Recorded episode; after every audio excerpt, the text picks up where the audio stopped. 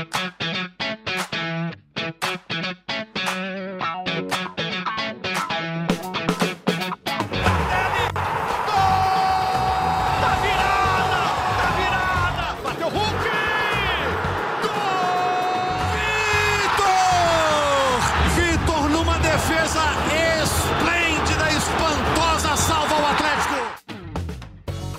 Finalmente no G6, a zona de classificação para Libertadores. O Galo tanto bateu na porta que uma hora ela tinha que abrir, né?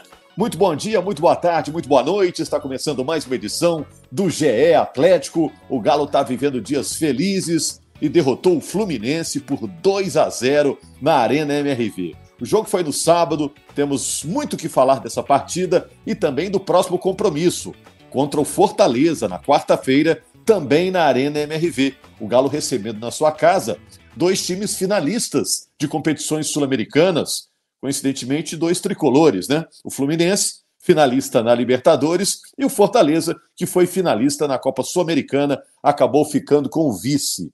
Eu sou Rogério Correia, estou apresentando o podcast e a gente tem aqui, olha só, na nossa lista de presentes, Henrique Fernandes, a Carol Leandro e a Laura Rezende. Bom, eu estou imaginando que está todo mundo me ouvindo, já que está cada um no lugar. Tá tudo bem aí, gente? Opa! Opa, tudo certo. E a Raquel Vieira está na edição do podcast. Está presente também, né, Laura? A Laura estava uhum. no estádio. É, acho que a Carol também é, chegou também a estar no estádio, acompanhando esse jogo.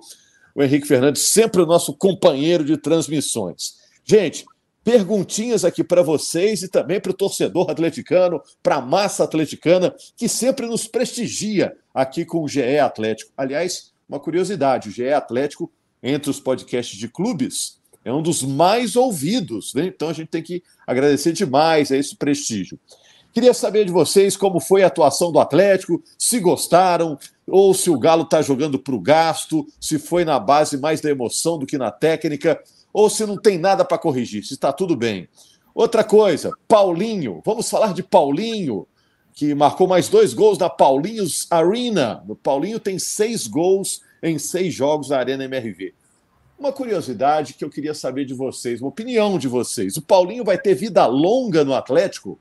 Ou vai virar o ano aí sendo cobiçado por clubes do exterior mais uma vez? O Paulinho agora é vice-artilheiro do Campeonato Brasileiro tem três gols a menos que o Tiquinho do Botafogo. Everson, goleiro atleticano, tem sido destaque da equipe nos últimos jogos.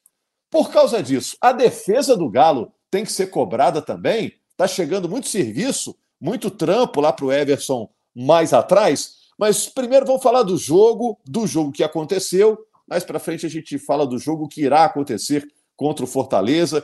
E na sequência o Atlético vai jogar em Belo Horizonte, é, em Minas também, né? contra o América. O jogo vai ser no Parque do Sabiá. É, curtiram o jogo, Henrique, Laura, Carol? O que, que vocês acharam do desempenho do Atlético nesse jogo? Uma vitória com emoção, né? Foi muito badalada essa vitória. Todo mundo falando do Paulinho, muita gente falando do Everson. O que, que vocês acharam do jogo? Ah, primeiro, um abraço a todos. Pessoal, pô, a gente foi para esse jogo, né? É, querendo, muito ansioso para ver como o Atlético ia reagir aos dois tropeços seguidos em casa, né? Pelo menos era a minha, minha grande curiosidade, né? Era um jogo depois do empate com. Depois da derrota para o time do, do Coritiba, derrota pro, no clássico contra o Cruzeiro. Eu acho que isso até se refletiu um pouco no público, né? O horário do jogo também, muita gente. Muita gente critica esse horário de sábado à noite, eu particularmente até gosto, mas isso baixou um pouquinho o público. Eu acho que o público um pouco mais baixo tem a ver com o preço de ingresso, mas tem a ver também com os tropeços recentes em casa. E, e, antes do jogo, eu cheguei até a dizer no Globo Esporte, Rogério, Carol, Laurinha, que era um adversário interessante para o Galo fechar essa sequência ruim. Poxa, mas é o Fluminense, é o Fluminense finalista da Libertadores. Mas é um Fluminense que a gente sabia que o Diniz ia mexer muito no time, e mexeu profundamente. O Fluminense trouxe poucos titulares para esse jogo, né? Dos que vão jogar, por exemplo, a final. Você tinha lá o Fábio, que vai jogar a final, o André, que com certeza vai jogar a final, e aí, alguns jogadores que participam bastante, mas não dá para você cravar muito se vão jogar a final da Libertadores, né? O caso, por exemplo, do Lima, que é um meio-campista que sempre é utilizado. Caso do John Kennedy, que foi o jogador que deu mais trabalho do Fluminense. Joga muito, e, né? É, e mais do que isso, Rogério, o Fluminense do Diniz, que é um time que se coloca à frente, né? Que tenta propor um jogo mais franco, que tenta ter a bola. E o Galo encaixa bem contra adversário assim. Eu nem acho que foi o caso, por exemplo, do clássico, que o Cruzeiro no segundo tempo teve a bola, né? Tentou também jogar. Contra o Curitiba, claramente, o Galo baixava o bloco, mas o Curitiba também não fazia questão de se expor. O Fluminense, sim, no início do jogo é um jogo franco, é um jogo bem aberto. E eu só fui me animando mais, imaginando que o Atlético poderia fazer. E aí o Galo conseguiu resgatar aquele jogo dos primeiros jogos da Arena. De um time que, quando atacado, se defende bem. Quando o adversário passa o Everson, faz o que fez, depois daquele 2 a 0 aquela bola do John Kennedy. É uma das defesas mais bonitas do campeonato, né? E que tem um poder de decisão absoluto na frente. Né? Num lance que o time põe um pouquinho de volume, a bola bate, rebate, sobra, o Paulinho com frieza recolhe e bate rasteiro para fazer 1 a 0 E depois o time acredita numa bola que está ali meio que controlada pelo André, para mim um dos melhores volantes do Brasil hoje, jogador de seleção. O Zaratio, que depois a gente pode até falar a parte, acredita naquela bola, rouba, serve o Paulinho, o Paulinho mata o jogo com o segundo gol. Então foi aquele Atlético preciso, eficiente, defensivamente organizado, com alguns componentes novos que o Filipão acho que está tá tateando para melhorar o time. Né? Ele vinha usando uma combinação de pontas. Nesse jogo de sábado, ele trocou essa combinação, né? ele mesclou mais ou menos as escalações do jogo contra o Cruzeiro e contra o Bragantino. E eu tinha muita dúvida de quem seriam os meias, né? Os jogadores que se juntam a Paulinho e Hulk na frente. Ele optou pelo Rubens, que é uma saída rápida, optou pelo outro lado com o Zarate, que para mim foi acertadíssima a escolha, melhorou Rubens a pressão também jogou bem, né, Rick? O Rubens Quem? também jogou bem, né? Também jogou bem, também jogou bem. Então acho que assim, é um Atlético que para mim deu sinais que pode voltar a ser confiável em casa. É claro que tem que ver como o Fortaleza vai se portar, e aí a boa notícia é que quarta-feira o Galo pega outro time que gosta da bola também, né? O Fortaleza é um time que baixa bloco, mas quando joga sai com bastante gente. Então acho que pode ser mais um jogo com esse mesmo desenho. Mas é um 4-4-2 agora, o Atlético? É, um 4-4-2. Já algumas rodadas, eu acho que ele consolidou o 4-4-2 contra o Palmeiras, né? Deu muito certo naquele dia. E eu acho até que no, no, no clássico ele troca um pouquinho a formação, puxa o Zaratio para dentro, abre o Paulinho em algum momento, mas eu acho que está bem claro que é o 4-4-2 que funciona. Ao que o Filipão fala na coletiva, de que ele tem que adaptar o que ele tem, porque ele herdou um elenco, né? E esse é, elenco ele falou isso. É. Esse mas diz que herdou, mas gosta do elenco, né, Laura? É, isso não é desculpa mais. É, não, já tem um tempo esse, de trabalho. Esse elenco foi montado para jogar assim. E no início, naquelas nove partidas que o Filipão assume o Atlético e o Atlético não vence, ele mudou o esquema de jogo. E aí, depois, agora, ele volta a jogar nesse 4-4-2. É, mas ano que vem, ano que vem, acho que ele vai querer um centroavante, né? Ele vai querer um volante, volante mesmo, cabeça de área, daqueles antigos, pegador. É. Eu não sei nem, eu não, eu não, sei nem se o Filipão é o cara para tocar no ano que vem, tá? Mas se eu, eu ia falar isso, eu não sei nem se ele fica para ano que vem. É, ele tem contrato, né? Contrato vai ser até, até o final do ano que vem. Pois ah, é, só assim, um último gente. dado para amarrar esse comentário geral do jogo, até porque eu já falei um tantão, mas eu gosto de dar essa amarrada no jogo. É, chama atenção para o número de desarmes do Galo. Quando você pega o Fluminense, que é um time que trata bem a bola, tem qualidade técnica para jogar, você precisa desarmar bem. E, e, o Atlético fez nesse jogo o segundo jogo com o maior número de desarmes é, nesse campeonato, só atrás de, de Goiás e Atlético com 0 a 0 feinho, feinho lá, do, lá em Goiânia, mas foi um jogo com muito desarme, porque teve muita dividida, foi um jogo travado. Esse jogo foi um jogo que correu e o Atlético muitas vezes roubava a bola para também contra-atacar com o Fluminense postado à frente. Eu acho que isso é algo que tinha que ser traçado na estratégia, que eu acho que foi, e o time executou bem. E dos jogadores do Atlético, os que mais desarmaram, Sarave e Lemos. E aí eu até lembrei disso por causa do que a Laura falou, né? Do, do Filipão ter dito que herdou um elenco. Sarave lemos duas contratações do Cudê, né? Ele queria outros jogadores, teve até, teve até polêmica na época. E acho que os dois fizeram um bom jogo, assim como o Gemerson, muito contestado em algum momento, acho que fez um bom jogo também. O Atlético tem conseguido entregar um bom nível de atuações. Eu tiro o chapéu, o Filipão tem traçado boas estratégias para os jogos. E, e, contra o Fluminense amenizou aquele problema de tropeço em casa que é o que está prejudicando a campanha do Atlético. Né? Nós estamos falando do melhor time do retorno, em termos de pontos, de aproveitamento empatado com o Bragantino, mas um time que eh, nos últimos 10, 15 jogos jogou mais vezes bem do que mal. Pode não ter encantado, mas jogou mais vezes bem do que mal, e isso a gente tem que reconhecer. Deixa eu falar com a Laura aqui, antes de também pegar a opinião da Carol, uma muito importante opinião do torcedor, né? E a Carol representa o torcedor aqui. Mas, Laura, a Laura passa lá na cabine, viu, Henrique? Dá um alô, só dá aquela prestigiada, depois ela some. Eu não sei onde ela foi parar lá no estádio. Ela Aonde vai pro vocês... meio da torcida, pô. é o habitat você... natural de Carol, Carol Leandro.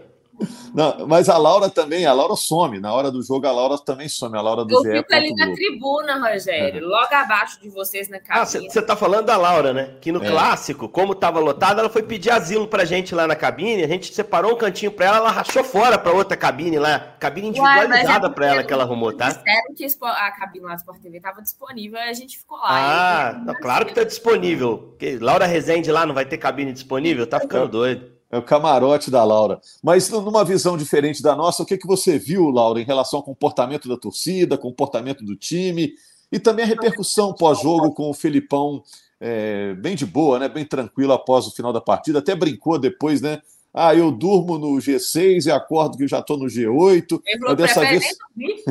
é, mas dessa vez aconteceu, não. O Galo entrou na zona de classificação e no meio da rodada não saiu. Tá lá, o CEP do Galo agora é o G6, pelo menos pelas próximas até a próxima rodada, né, Laura?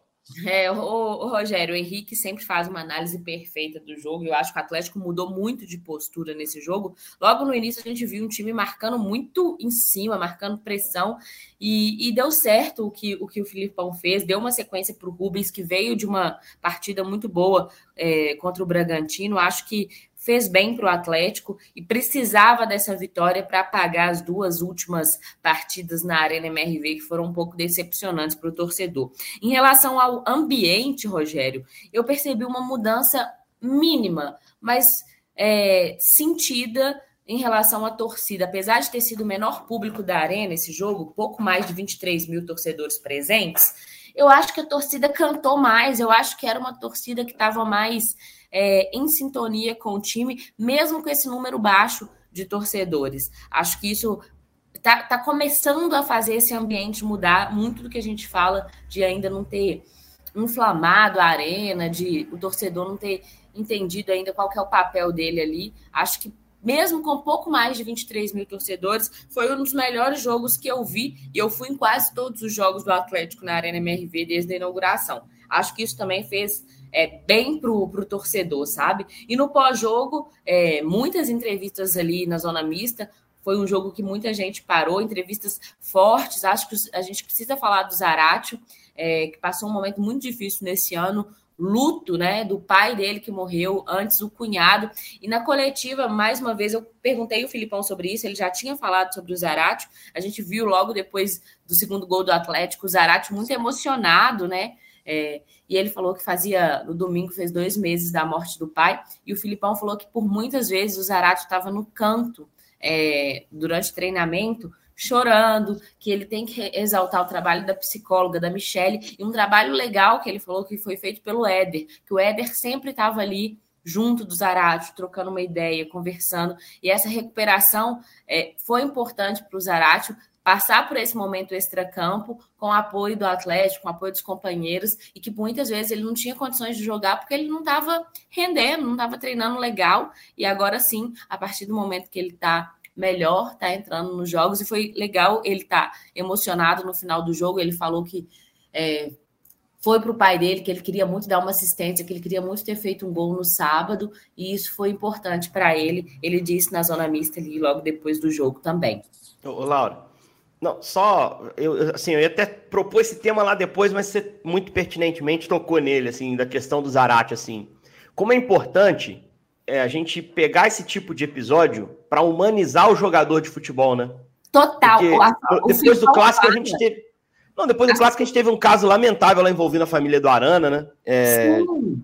Né? E assim, cara, não, e aqui, a, a, primeira sonora do Filipão, quando ele, eu perguntei isso para ele na coletiva, eu perguntei o que, que o, o Atlético fez nesses meses para trabalhar isso com o Zarate num momento tão difícil. Ele falou assim: a gente precisa entender que o jogador de futebol não é super-herói. Foi isso claro. que o Filipão respondeu. E isso é importante para humanizar e trazer para perto que é um problema, é um problema e é uma situação que todo mundo passa. E para ele está sendo difícil. Então, acho isso essencial. E só porque você tocou nesse assunto, vou trazer uma informação, o Henrique. É, o Atlético mudou o local das famílias na Arena MRV por causa do episódio que aconteceu com a família do Arana. Antes, eles ficavam do outro lado da tribuna de imprensa, no setor é, leste e agora as famílias estão ficando bem próximas ali da gente, da tribuna de imprensa no setor oeste. Já começou a valer a partir desse jogo e foi por conta do episódio do clássico, onde alguns torcedores é, xingaram, remessaram alguns objetos nas famílias dos jogadores, principalmente na Gabi, esposa do Arana, que estava com as crianças, com os filhos do Arana no jogo. É, e eu digo assim, porque esses dois episódios, o caso do Arana, que é lamentável, e a bonita expressão do Zarate depois da jogada do, do gol que matou o jogo no sábado, acho que serve como lição para gente que trabalha com futebol, que analisa o desempenho dos atletas e principalmente o torcedor, que muitas vezes, por ser passional, acaba sendo muito mais incisivo nas suas reações, né? Tem um ser humano ali no campo, né? Que está vivendo, pode estar tá vivendo questões extracampo muito delicadas. A do Zarate, a gente até por um acaso né? Por, porque ele, ele abriu, o clube abriu, a gente sabia qual era, né? A passagem do pai dele, que sem dúvida alguma representou muito na vida e na carreira dele também. É o nosso primeiro torcedor, né? São os nossos pais. Nós todos aqui temos, temos família, né? Então, assim, é, a gente tem que tomar muito cuidado com, as, com a maneira como a gente se expressa, porque ali dentro tem seres humanos trabalhando, fazendo melhor, né? Tentando acertar. E, e esse, esse essa emoção à flor da pele que o Zarate deixou transparecer, sem ter deixado faltar nada nos jogos que entrou em campo, né? Desde que voltou, ele foi liberado para acompanhar é, com a família dele o sepultamento do pai. Depois disso, ele não deixou faltar nada, mas você vê que ele estava ali realmente sobrecarregado, né?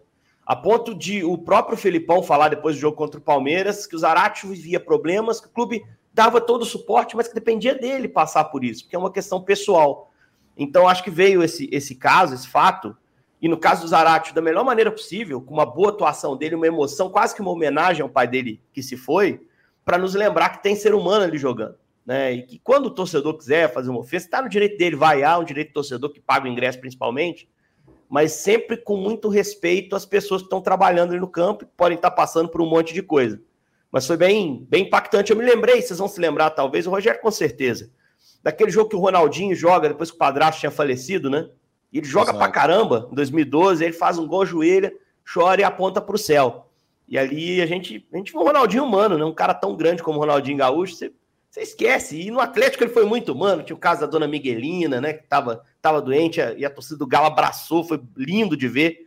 A gente tem que sempre pensar isso, cara. Nunca perder isso de vista, assim. Desculpa sair um pouco do jogo, mas eu acho que principalmente em reta final de campeonato, que tá tudo muito emocional, né? É, é sempre bom a gente trazer essa mensagem quando tem um gancho vindo do jogo, né? É, e você citou bem, o jogador muitas vezes tem muita ligação com a família, né? Porque muita gente já passou perrengue aí, e na hora do perrengue é a família que está ali, na alegria e na tristeza, né? Então, eles sabem também valorizar a relação familiar. É, ô, Carol, a Laura citou aí a questão do público, né? A gente vinha tendo públicos crescentes na Arena MRV. Dessa vez caiu para 23 mil.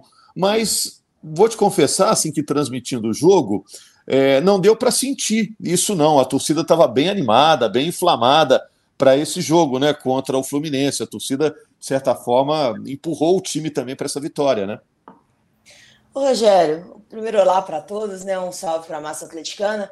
É, eu falei isso alguns jogos atrás, quando falou um pouco da, da torcida. Eu falei, gente, o time também precisa incendiar a torcida. E o Galo fez isso sábado. Sábado foi um time que estava marcando pressão, buscou o gol o tempo todo, a postura do Galo foi muito boa, e aí isso já traz a torcida junto. E observar que é um jogo que a gente estava sem algumas organizadas, nem era só sobre a maior, né?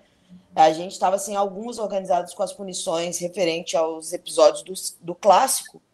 Então, é mais complicado, né, de você inflamar a torcida sem as baterias. Eu ainda tinha uma, uma bateria ali no setor das organizadas, mas é menos assim o impacto. E mesmo assim a torcida se fez presente. Eu, eu acredito isso muito a, a pequena redução que o Galo teve de valor no, nos ingressos, que acaba possibilitando algumas pessoas de irem, que muita, eu vi muita gente nova no estádio sábado. Sábado foi um jogo que foi muita gente que não tinha ido ainda e o Galo, ainda assim, né, já, já manteve o, o mesmo preço quando jogou contra Fortaleza, que ainda não é um preço que a gente fala assim, ah, tá tranquilo de pagar, não, mas ele já abaixou em relação a como começou. Então, eu entendo que o Galo mesmo já está olhando para essa necessidade para a torcida do Galo conseguir estar presente no, no estádio, porque estava sem condição o preço dos ingressos. E eu acho que a postura do time, o Galo sendo tornando o ingresso mais acessível, isso vai encaixando também com a torcida, sabe? A torcida precisa de alguma coisa que venha do campo para a arquibancada, porque quando acontece isso, a arquibancada devolve e transforma o jogo num jogo que tem uma sinergia maior. E, aí, é, algum... e, e, e, torcedor que compra ingresso barato, né? Que só pode ir quando o ingresso está tá barato, né? É, é, um torcedor mais animado, né, Carol? A verdade é essa, né? O cara é, é atleticano raiz, né? Exatamente, Rogério. E assim, é, tem tido muito essa discussão no meio da torcida do Galo. Não quero pautar o jeito de ninguém torcer, cada um torce de um jeito. Mas a realidade é que quando o ingresso está mais barato, o perfil da torcida de comportamento em campo, ele muda, ele se transforma. Então, cada um vai torcer do seu jeito, mas quanto mais barulho a gente fizer, mais importante é a torcida dentro de campo. E, eu, e a relação de valor faz isso acontecer. Alguns jogadores, Rogério, aproveitam muito quando o campo está mais inflamado, quando o campo está com essa energia melhor. E o Paulinho é um deles. E o Paulinho, é, todos os jogos que ele marcou, eu, se não me engano, todos os jogos que ele marcou, o Galo ganhou. Todos que ele marcou, o Galo ganhou. É isso mesmo, Carol. É, então, o Curitiba eu... é o Hulk que marca e, e, o Atlético perde, e o Cruzeiro, o Gemerson que marcou contra, né? É, vocês é. estão falando dos jogos da Arena MRV, né? Que agora Exato. são quatro vitórias, duas derrotas. Nas quatro vitórias, o Paulinho marcou. Mas será que o Paulinho vai ter um futuro no Atlético? Ou daqui a pouco estão querendo roubar o Paulinho aí, já que ele é o vice-artilheiro do Brasileirão? Meu maior medo é esse, que eu acho que ano que vem já vão crescer o olho para cima do Paulinho. É um cara que ainda é novo, Rogério, é, tem números impressionantes. Eu acho que daqui a pouco já. Ele deve estar tá feliz, né, Carol? Com, como momento da carreira, né? Identificação com o Atlético que já vai criando, né? Não canta o nome do rival no hino, né? No hino nacional. É. Ele voltou para isso também, sabe, Rogério? O, o Galo, assim como aconteceu com o Arana, o Galo foi um resgate do Paulinho, que estava passando por situação complicada na Europa, volta para cá e o Galo lembra para eles que eles são grandes jogadores, assim. E o Paulinho, ele essa sinergia com a torcida, essa ele ele faz bem para o Galo, o Galo faz bem para ele. Eu queria que essa esse casamento fosse muito longo, mas pela idade dele, a posição dele, pode os números dele são bem impressionantes. Assim, no ano que o Galo não é regular, no ano que o Galo não chegou para brigar pelos grandes títulos, mas eu espero que, que valha toda essa sinergia que a gente tem, a forma com que ele foi recuperado aqui, para ele ficar aqui mais tempo, sair daqui campeão, sair daqui ídolo, se tiver que sair daqui um tempo, né? Porque eu vejo muito, muito futuro nessa, nessa aliança. E, Rogério, só para terminar um assunto que o Henrique citou sobre os problemas que teve com a, torcida, com a família das, dos jogadores né, no clássico, o Galo já resolveu isso. É lamentável que tenha acontecido. E nesse último jogo aconteceu um evento também de cerveja que foi tacada do camarote, né, de um dos camarotes lá, caiu num torcedor, uma família que estava com um filho autista. E aí também teve outro princípio de confusão. E o Galo vem batendo muito na tecla da acessibilidade, é, muitos relatos disso acontecendo em outros, em outros lugares também.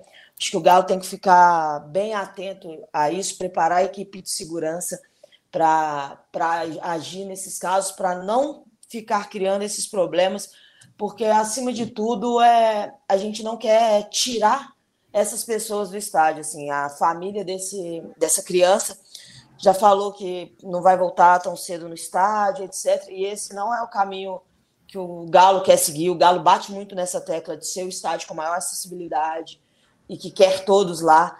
Então, falar com a torcida, assim como a gente sempre vai exaltar todas as coisas grandes e boas que a torcida do Galo faz, aproveitar aqui também a audiência para falar sobre isso, que é muito, é muito chato. A gente não gostaria que fosse com a nossa família que isso acontecesse para a gente não causar isso na família dos outros. O Galo é um time de todo mundo, é bom todo mundo poder estar no estádio e aí fazer as festas que a gente faz.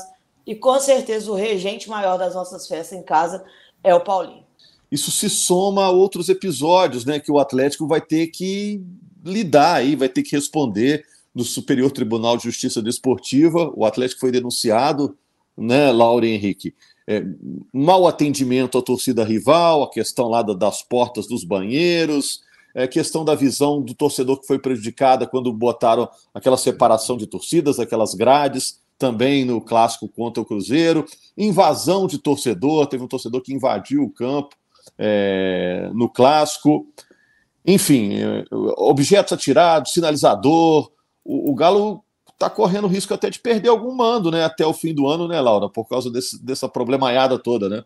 Ah, sem dúvida, o, o Superior, Superior, Tribunal de Justiça Desportiva ainda vai avaliar a situação. Tem Copa arremessado contra o Curitiba, tem Copa arremessado no jogo contra o Cruzeiro. Acho que o jogo contra o Cruzeiro ele é o mais grave, né? Porque tem mais é, mais situações envolvendo principalmente torcida visitante. Alguns torcedores é, já estão processando o Atlético e a Arena MRV por conta dos problemas que tiveram lá no setor do Cruzeiro. E, inclusive, eu fui ao setor visitante nesse jogo agora contra o Fluminense e estava tudo normal. As portas já tinham sido instaladas novamente. O, a Arena MRV substituiu as cadeiras quebradas, tirou do setor que fica isolado para repor onde foram quebradas. Somente uma das catracas que teve é, todas as câmeras e, e, reconhecimento facial quebrados que estavam fechados, que era o portão 19 e o portão 20 funcionando normalmente. Então, assim, é, aí, assim, nesse caso, o Galo é vítima né, de cadeira quebrada e né, catraca sim, quebrada. Né? Exato, por conta do vandalismo que teve, por conta da quebradeira que teve no setor visitante. Então, assim, acho que o, o torcedor tem que voltar a se comportar, né? no estádio de futebol. E até a gente, antes da inauguração da arena, a gente trazia muito isso no debate, porque hoje o torcedor ele fica muito próximo do, do, do campo, né, do gramado ali, aquela proximidade que a arena dá. Então é mais fácil um arremesso, um sinalizador, alguma coisa que pode prejudicar, prejudicar o próprio Atlético ao longo da temporada. Ah, Rogério, só uma última coisa. Aquela rede é, da torcida visitante para proteger de sobre arremesso, ela realmente veio para ficar. O Atlético tem mantido e vai manter aquela rede no setor visitante, pelo menos por enquanto. É, eu notei que contra o Fluminense ela, ela estava lá, aquela rede que protege o torcedor que está embaixo, né? A turma de cima muitas vezes quer atirar alguma coisa lá de cima. O líquido passa, né? Mas um copo, alguma coisa maior, não, não passa. Você ia falando aí, Henrique, desculpa, é porque o gancho não, era bom para a Laura. Hoje completar. a bola tá rolando bem aqui, está bacana. Né? o, a, e a rede não tem nada a ver com porta fora, com o problema, porque a rede é dentro de toda a regulamentação de estádio, inclusive há em outros estádios. Para mim, o que fica mais claro lá é o estádio do Palmeiras, o Allianz Parque. Então a rede não tem nada a ver com abuso nem nada, ela tem que estar tá lá. Eu preferia que não deixa... tivesse, mas eu entendo a função dela, né? Deixa, deixa eu falar de outra rede. Tá com a, na moda aí no futebol brasileiro, rede colorida Acho que a é. rede tem que ser branca, hein, para o torcedor ver legal, a rede balançando, o véu da noiva, né? A noiva não entra com, com, com véu colorido, né? Você quer ver aquela, aquela rede balançando, não, e, dá mais emoção, todo mundo percebe na hora que foi gol. Na arena não dá para fazer aquela rede velha do Mineirão antiga, né? Que era profundona, a bola batia Exato, assim, é. morria lá no cantinho, lá no final, né? Ela deitava. No, na arena não dá porque é mais sacanhadinho, né? Para dar aquele clima de caldeirão. Só duas considerações. Rede Rede branquinha e. É. E, e, Fica enfim, mais bonito umas... e mais visual, né? É isso mesmo. É, tem um caimento, né? Torcedor raiz curte. É, só o, assim, dois, dois pontos. Um sobre a relação Atlético-Estádio. Eu achei que o gramado piorou. E a gente bate na tecla aqui, porque batemos no Mineirão à vontade, estamos batendo na arena também, porque tem que estar tá bacana o campo. Eu acho que o campo piorou em relação ao clássico. E aí acende uma preocupação para a quarta, porque o intervalo é muito curto de recuperação para o gramado, e a gente sabe que isso é crucial para que o campo reaja bem. Devem ser dias de chuva, a gente está gravando segunda-feira, uma segunda-feira chuvosa em Belo Horizonte. Não sei se isso vai afetar de alguma forma, pode ser que a chuva dure até quarta. Então, já trago aqui a minha preocupação em relação ao gramado, que gostei no clássico, né? E acho que no clássico a bola rolou bem. Depois desse período, a gente não vê a mesma qualidade. Eu, pelo menos, tive a impressão e assisti o jogo de casa, estava no jogo do América, não fiz o jogo do Atlético. Aliás, peguei o jogo certo, o jogo do América foi muito louco. O do Atlético foi bom, mas do América, nossa senhora. Mas achei o gramado um pouco pior. E sobre o caso, sobre o assunto Paulinho, que é um assunto muito legal. Paulinho tá. Eu achei que o Paulinho ia dar certo, mas o Paulinho tá beirando o número de Hulk. E isso aí, para Atlético, nas últimas temporadas, é um negócio de louco. Hoje, 26 a 24 em número de gols, porque o Hulk voltou a marcar agora recentemente, inclusive gols importantes. É, mas eu acho que o Paulinho tende a, fechar o ano com mais gols que o Hulk. Eu acho que o momento do Paulinho, em termos de gols marcados, é superior. A curva do Paulinho está mais ascendente. Eu acho que o Paulinho tem condição de ser artilheiro do Campeonato Brasileiro, tá? Nessa reta final do campeonato. Até porque o Atlético tem conseguido mais resultados que o Botafogo, tem uma campanha melhor que a do Botafogo no curto prazo. E isso influi, claro, no Paulinho. E se a gente pegar os gols do Paulinho no campeonato, já deram 12 pontos ao Atlético.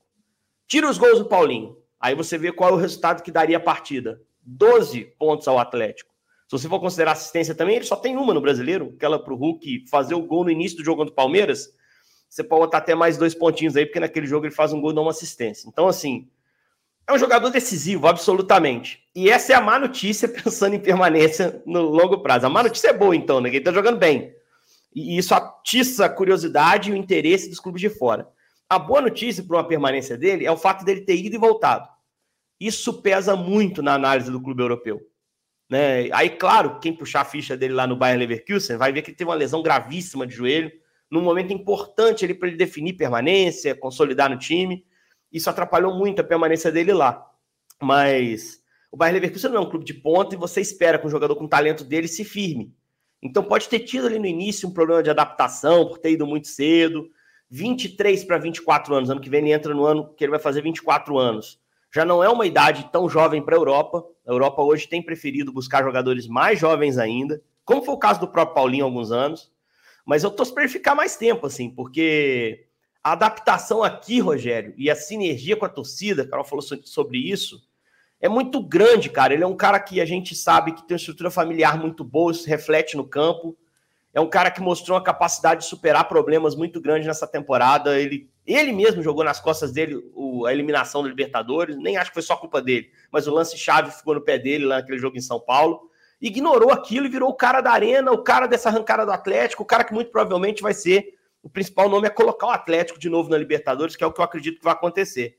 Então, assim, Paulinho, é enorme notícia. Na hora que a gente chegar no final do ano, é papo de estar tá entre as top 3 e talvez a melhor contratação de um time por essa temporada, pelo que está entregando, e é o primeiro ano dele. Né? Se puder emendar um segundo ano com um trabalho estruturado, já adaptado, acho que pode fazer ainda mais em 24.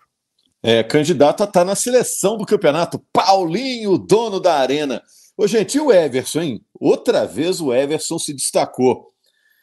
E, e aí é, o torcedor pode pensar, Laura, Carol, Henrique, poxa, mas a defesa está obrigando o Everson a fazer hora extra aí, né? É, dá para ficar preocupado com a defesa ou estão indo poucas bolas lá, só que são mais difíceis mesmo e o Everson está resolvendo? Ô, Rogério, eu acho que é muito difícil analisar separadamente o sistema defensivo como um todo, né? É, o sistema ele tem que funcionar como um conjunto, desde os atacantes marcando lá na frente e dificultando. E quando chega no goleiro, a bola já chega mais quebrada, digamos assim. Um time que eu vejo muito isso é o time do Palmeiras o Everton precisa trabalhar menos do que os demais goleiros, a sensação que a gente tem ao ver o jogo. O Everson, ele já teve um momento assim no Galo que foi 2021. A bola chegava menos nele, mas quando chegava, ele correspondia. Depois disso, com as, com as oscilações da defesa do Galo, o Everson acabou tomou mais gols do que estava tomando antes e por aí vai, mas o, a, o nível de defesa que o Everson faz assim, é impressionante. Eu sou muito fã do Everson, né? Assim, para mim, um goleiro que faz uma defesa difícil, pelo menos uma defesa difícil por jogo.